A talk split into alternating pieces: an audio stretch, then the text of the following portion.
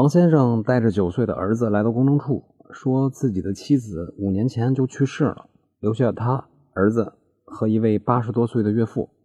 因为王先生的父母早已去世多年，所以王先生就在妻子去世以后呢，把岳父接到自己家里照顾老人的生活起居。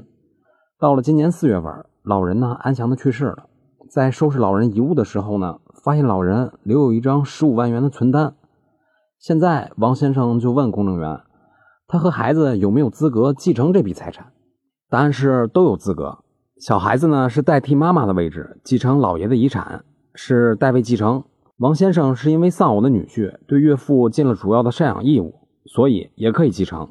因此，人在做天在看，多尽孝道应该是不吃亏的。以上就是今天的音频，供您参考。